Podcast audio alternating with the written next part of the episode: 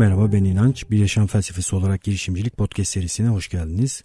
Bu aralar bir kitap okuyorum, yeni bir kitap. Ee, biraz ondan bahsedeceğim. Her gün öğrendeki ortağım Ozan Dağdevir'in önerdiği bir kitaptı. Jason Kalakanis'in kitabı Melek Yatırımcı olmak üzerine bir kitap. Enteresan şeyler paylaşmış. Kendisi şu anda bayağı başarılı yatırımcılardan bir tanesi. Yatırımcı penceresinden meseleye bakmak bakmanın önemli olduğunu düşünüyorum. Çünkü yatırımcılar doğru kararlar almaya çalışıyorlar. Daha az risk almaya çalışıyorlar. Ve startup ve girişim seçerken de çeşitli filtreler kullanıyorlar. Onun için bir yatırımcının meseleye nasıl baktığını anlamanın önemli olduğunu düşünüyorum. Biraz ondan e, bahsedeceğim. Kitaptan aldığım bir takım alıntılar var. O alıntılardan e, söz edeceğim. Bu arada çok enteresan e, kitabın içerisinde bir noktada diyor ki Kalakanis eğer diyor bu kitabı okuduktan sonra içinizden birisi milyarder, senti milyoner, deka milyoner falan olursa diyor e, benden daha mutlusu olmaz bu dünyada. Ama öyle bir şey olursa beni özel e, yatınıza davet edip e, böyle çok keyifli bir yemek birlikte yememizi isterim diyor. Eğer böyle bir şey olursa bana ilham verdi tabii ki bu. Bu podcast'i dinleyenlerden biri de aynı şekilde böyle muhteşem zengin olursa yatına ya da yelkenlisine e, davet eder beni. Orada otururuz. Ben pro içmeyi çok sevdiğim için böyle güzel bir pro içerim diye düşünüyorum. E, ve beni de Kalakanis gibi bundan daha çok mutlu eden bir şey olamaz. Umarım e, böyle bir şey gerçekleşir. Bu arada e, bir öneri geldi. Bursa'da acil serviste e, doktorluk yapan Meral'den, takipçilerinden podcast'in kendisi. Podcast'i dinleyip de bir şeylere kalkışanlar, e, bir takım projeler üretenlerin hikayelerini dinlemek çok keyifli olurdu demiş. Eğer böyle hikayeler varsa benimle paylaşırsanız çok mutlu olurum. Yani podcast'i dinlemeye başladıktan sonra hayata geçirdiğiniz bir proje olabilir bu. E, illa bir e, girişim, ekonomik bir girişim olmak zorunda değil podcast öncesinde yapmadığınız herhangi ama podcast sonrası yapmaya başladığınız herhangi bir değer üretme çabası da olabilir. Ee, lütfen paylaşın. Ee, vaka olarak bir şeyler paylaşabilirsiniz, soru sorabilirsiniz. Bu hikayeleri podcast'te paylaşmak çok faydalı olacaktır, ilham verici olacaktır insanlara diye düşünüyorum. Benim için de ilham verici olacaktır. Ee, e-posta gönderirken unutmayın lütfen muhakkak ne kadarından bahsedilmesini isteyip istemediğinizi e, söyleyin. Yani adınızı soyadınızı söyleyebiliyor muyum ya da sadece adınızı mı söyleyebiliyorum? Fikri ne kadar e, açabiliyorum? Bütün bunları bana detaylı olarak söylerseniz ben de rahat bir şekilde bahsetmiş olurum. Eğer e-postanızda hiçbir şey söylemiyorsanız ben kendimce bir yorum yaparak e, bir paylaşımda bulunacağım. Yani hiçbir şey söylememek demek benim bu konuda herhangi bir stresim, sıkıntım yok demektir. Bunu da böyle iletmiş olayım. Nasıl bana ulaşırsınız? İnançetfikritesat.com'a bir e-posta gönderebilirsiniz. İnançayar.com'dan iletişim e, formunu doldurabilirsiniz. Oradan da bana hızlıca ulaşıyor. Bu şekilde haberleşebiliriz. İşte dediğim gibi daha önce yapmadığınız ama podcast sonrası yapmaya başladığınız bir şey olabilir bu. Girişim olabilir. Bir fikri hayata geçirme üzere yaptığınız şeyler olabilir. E, bu hikayeyi bizimle paylaşırsanız çok mutlu olurum. Şimdi Kalakanis'in kitabından aldığım bir takım alıntılar var. Onlara başlayalım. E, en önemli noktalardan bir tanesi söylediği şey e, şu. E, fırsat maliyetinden bahsediyor. Fırsat maliyetinde şöyle tarif ediyor. Zamanınızı yanlış kullanımdan doğan e, her tür kazanılmamış şey, kayıp kazanç diye tarif ediyor. Yani şöyle örneklendirelim. Diyelim ki bir girişiminiz var ve bu girişiminizle ilgili bir takım sosyal medya işleri yapmak istiyorsunuz. E, ve bununla ilgili bir hizmet almak yerine bir ajansla çalışmak ya da bir e, freelance kişiyle çalışmak yerine de diyorsunuz ki ben işte biraz Photoshop öğreneyim, biraz dijital pazarlama öğreneyim ve bunu ben yapayım. Şimdi burada fırsat maliyeti açısından meseleye bakmanız gerekiyor. Bunun için harcayacağınız vakti bir kenara koymalısınız ve bunun size üreteceği ekonomik değeri bir kenara koymalısınız. Yani freelance'e vereceğiniz bir para var ya da bir ajansa vereceğiniz para var. Bir yandan da sizin bunu harcayacağınız zaman var. Bu zamanda bu işi yürütmeye çalışan kişi olarak siz o vakti başka bir şeye ayırdığınızda eğer sosyal medya tasarımına verdiğiniz zamandan, maliyetten daha yüksek bir değer oluşturuyorsanız aslında sosyal medya öğrenmeyi tercih etmemeniz gerekir. Yani meseleye böyle bakmalısınız. Ben o vakti bunun yerine başka bir şeye ayırsam mesela sosyal medya öğrenmek için e, bir ay harcayacağıma bu bir ayı doğrudan satış geliştirmek üzere, iş geliştirmek üzere, e, yeni temaslar bulmak üzere ve toplantı yapmak üzere kullansam daha yüksek bir getirimi sağlarım diye düşünüp eğer bu soruya cevabınız evetse o şeyi öğrenmekten vazgeçmeniz gerekir. Ama tabii buna cevabınız hayır da olabilir. Yani harcayacağınız para yoktur e, ve satışla uğraşmaya göre pazarlama yapma faaliyeti size çok daha yüksek getiri getirecektir ve o vakti oraya get harcadığınızda satışa vakit harcamaktan daha yüksek bir değer elde edeceksinizdir. Ezber kullanmıyoruz. O zaman da o kararı verirsiniz. Yani önemli olan burada e, bir takım ilkeleri hayata geçirmek. Podcast'te daha çok ilke paylaşıyorum bildiğiniz gibi. Güzel bir hikaye paylaşalım demişken e, benim e, meşhur sizin de takibinize sunduğum Tütüncüm'ün hikayelerini paylaşmaya devam edeyim. Kendisi izin verdiği için artık Cemil'in adını kullanabiliyorum. E, gelirken buraya Cemil'e uğradım. Şu anda e-ticaret sitesini satın hizmeti satın almış şablonlar kullanarak tasarlamaya çalışıyor. Hangi pipo markalarını koyacağını karar vermiş. Onlardan kaçar tane koyacağının kararını vermiş. Şimdi bu siteyi geliştirmeye çalışıyor. Bir yandan e, eski pipoları restore etme konusundaki deneyimlerini de arttırıyor. O konuda da çalışmaları devam ediyor. E, Baya böyle yolu iyi gidiyor yani benim takip ettiğim kadarıyla takip etmeye de ve sizinle paylaşmaya da devam edeceğim zaten. Site hayata geçtiğinde de site ismini buradan paylaşırım. İçinizde e, pipo içenler, pro içenler olabilir. O siteden Cemil'e destek olmuş olurlar. Kanis'e devam edelim. Zamanla ilgili söylediği şey sürekli diyor zamanınızı ve enerjinizi nereye harcadığınızı bir yatırımcı olarak, bir kurucu olarak, bir e, anne ya da baba olarak, bir insan olarak kontrol etmelisiniz. Tekrar tekrar gözden geçirilmesi, geçirmelisiniz diyor. Eğer tekrar tekrar zamanınızı ne şekilde kullandığınızı gözden geçirmezseniz girişiminize, startup'ınıza, evliliğinize ya da arkadaşlığınıza gerektiğinden daha fazla vakit ayırmış olarak kendinizi bulabilirsiniz. Bu da zamanla size çok büyük hasar verecektir diyor. Zaman yönetimi dediğimiz şey bu arada böyle bir şey zaten. Yani yüksek kaldırı, kaldıraç gücü olan faaliyetleri bulup onları yapmaya çalışmak. Bu arada bazı durumlarda hayatımız o kadar karmaşa içerisinde olabiliyor ki bir faaliyet yerine birini yapmak yapmanın arasında bir fark bile ortaya koyamayacak durumda olabiliyoruz. E, bu durumda olmak da var. Yani e, onu da yapabilirsin, diğerini de yapabilirsin. O kadar hiçbir şey yapmıyorsun ki hangisini yaptığının hiçbir önemi yok. Zaten bu durumda zaman yönetiminden önce başka bir şeye gerek duyuyoruz. Strateji geliştirmek gerekiyor. Yani meseleye biraz stratejik bakmak gerekiyor. Eğer bir işletmeyi yürütüyorsanız, bir girişiminiz varsa ve bir faaliyet yerine diğer, diğer faaliyeti yapma arasında herhangi bir fark koyamıyorsanız stratejik seviyede bir sıkıntı var demektir. Strateji de bir kere yapılıp kurtulacak bir şey değil. Sürekli e, stratejik bakış açısıyla meselelere bakmak gerekiyor. Çünkü stratejik düşünmek ne demek? Karşımızdaki o karmaşadan bir anlam çıkartmak demek. Yani bunu girişim sahibi olanlar, şirket sahibi olanlar, bir işi yürütenler bilirler. Karmaşıktır dünya. Yani bir insanın hangi faaliyetleri yaparak kendisi ve kurumu için daha iyi mesafe kat edileceğini tespit etmesi çok zor. Kolay bir şey değil. Çeşitli zihinsel modeller kullanmak gerekiyor, stratejik bakış açısı kullanmak gerekiyor ve bunu sürekli yapmak gerekiyor.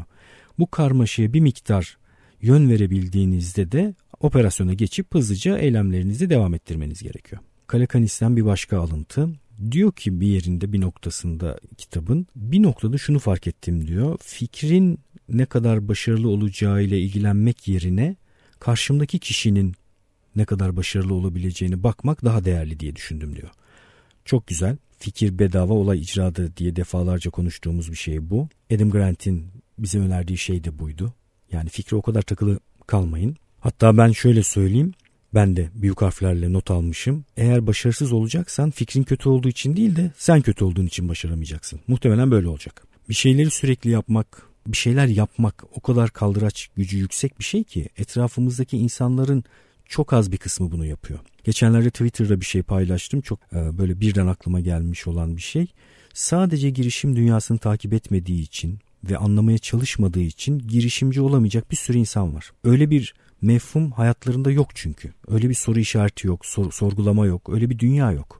Ama en azından kimler neler yapıyor, girişim dünyasında neler olup bitiyor bunları takip etmeye başladığımızda biz de e, daha sonra girişim yapabilecek bir halde bulunuyoruz. Çünkü hayal gücümüz genişlemeye başlıyor. Bu dönemde okuduğum başka birisi Paul Graham. Paul Graham e, bir e-ticaret sitesini çok yüksek miktarda bir parayla Yahoo'ya satmış olan Lisp programlama dilinde e, çeşitli kitapları bulunan çok iyi bir programcı. Lisansını felsefede yapmış. O açıdan da benim çok ilgimi çekti.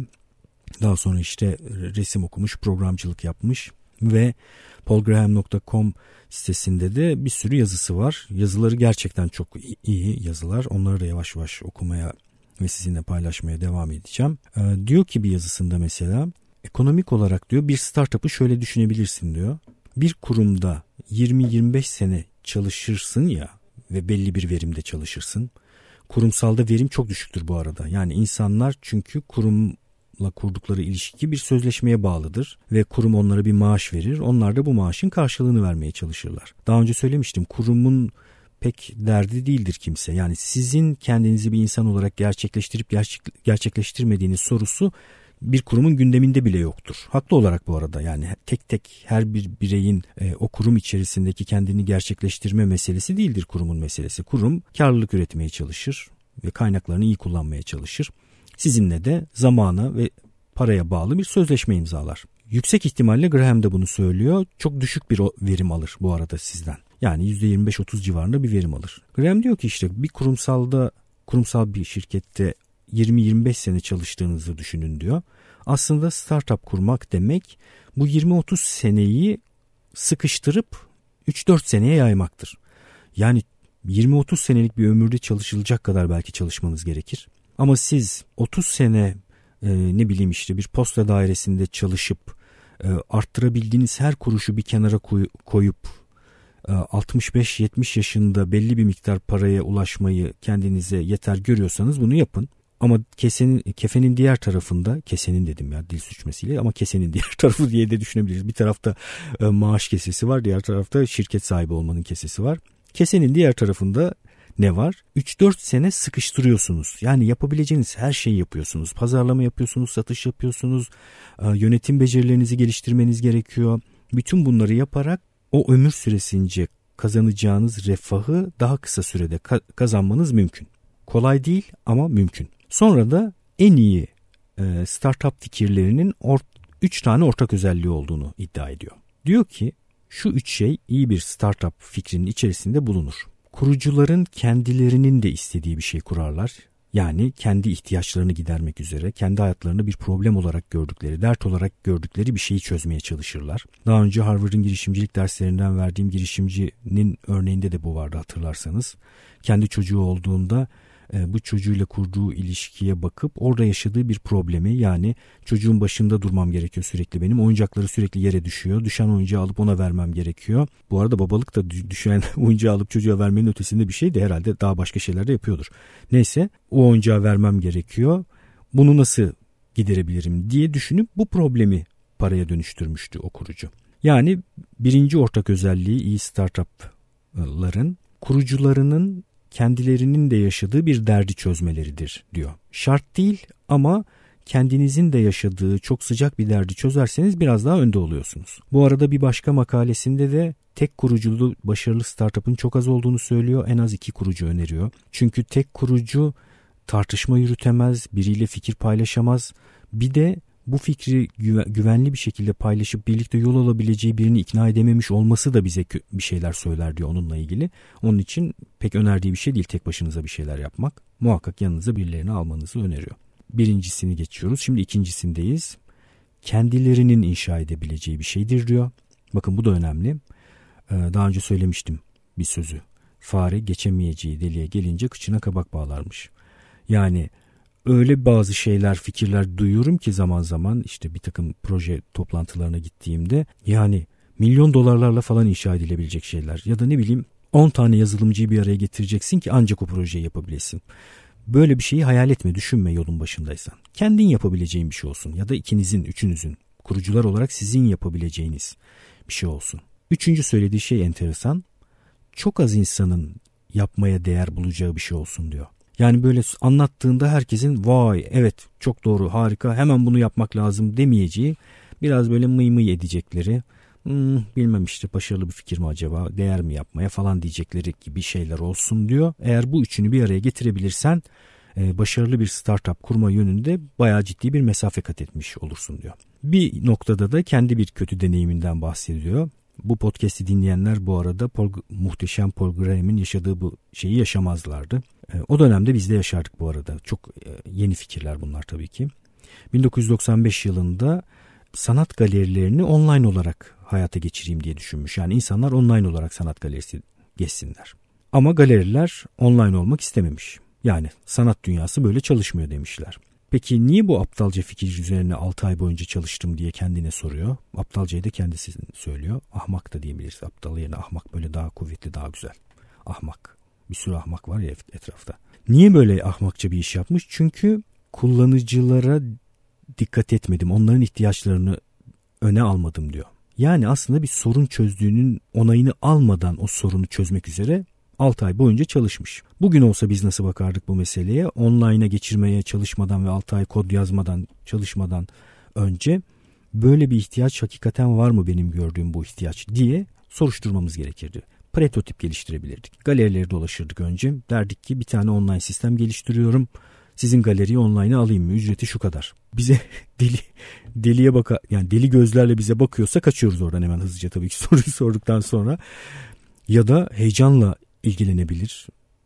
Bir takım fikirleri bizimle paylaşabilir. Yani sonuç olarak kullanıcının ihtiyacı olmayan, karşı tarafta bir değer üretmeyen, karşı tarafın yakıcı bir ihtiyacını çözmeyen şeyler aslında kalkışılması gerekmeyen şeyler. İleride belki bir zamanı gelecektir. Belki o zaman şu an değildir zamanı. Yani tamamen çözülmemesi gereken bir şey diye söylemiyorum ama startup kurmak, girişim yapmak biraz da zamanlama işi. Yani doğru zamanda doğru şeyi yapmak da gerekiyor. Doğru şeyi yapıyorsunuz belki ama doğru zamanda yapmadığınız zaman yine işe yaramıyor, yine çalışmıyor. Bundan da çok büyük bir ders çıkardım diyor. Ondan sonra da zaten yakıcı bir problem olarak gördüğü bir meselenin üzerine gitmiş. E-ticaret üzerine ve zaten çok büyük bir başarı kazanıp sonra Yahoo'ya satıp çıkış yapmış. Peki bir de, bir de soru soruyor. Neden diyor bu kadar çok fazla kurucu kimsenin istemediği bir şeyi yapmaya kalkışıyor? Çünkü başta diyor bir startup fikri bulmaya çalışıyorlar. Fikirden yola çıkıyorlar. Ya bu fikri ne kadar aşağıladık bu fikir meselesini. Yıllarca hayatımızı fikre gömdüğümüz için ne kadar aşağılasak azdır. Çünkü önce fikirden yola çıkmamalısın.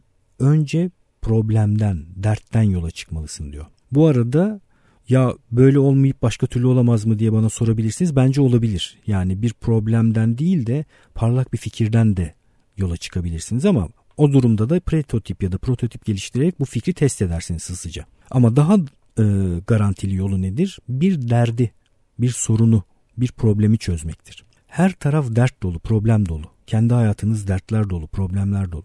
Bu dertler ve problemler içerisinden kendinizin çok iyi bildiği bu problemler içerisinden bir tanesini seçip kendi ya da bir iki kişilik, üç kişilik bir ekiple çözebileceğiniz bir kurgu yapıp bunu hızlıca 5-6 ay içerisinde hayata geçirip yolculuğunuza başlayabilirsiniz. Ya da yıllar yılı fikirlerinizi düşünerek, fikirlerinizi zihninizde şöyle gezdirerek sonra fatura kuyruğu. Sonrası fatura kuyruğu onu biliyorsunuz. Evet benim için yine çok keyifli bir podcast geçti. Kendi kendime eğlendim. Ee, sizin de eğlendiğinizi umarım. Ee, bana yazmayı unutmayın. Sorun.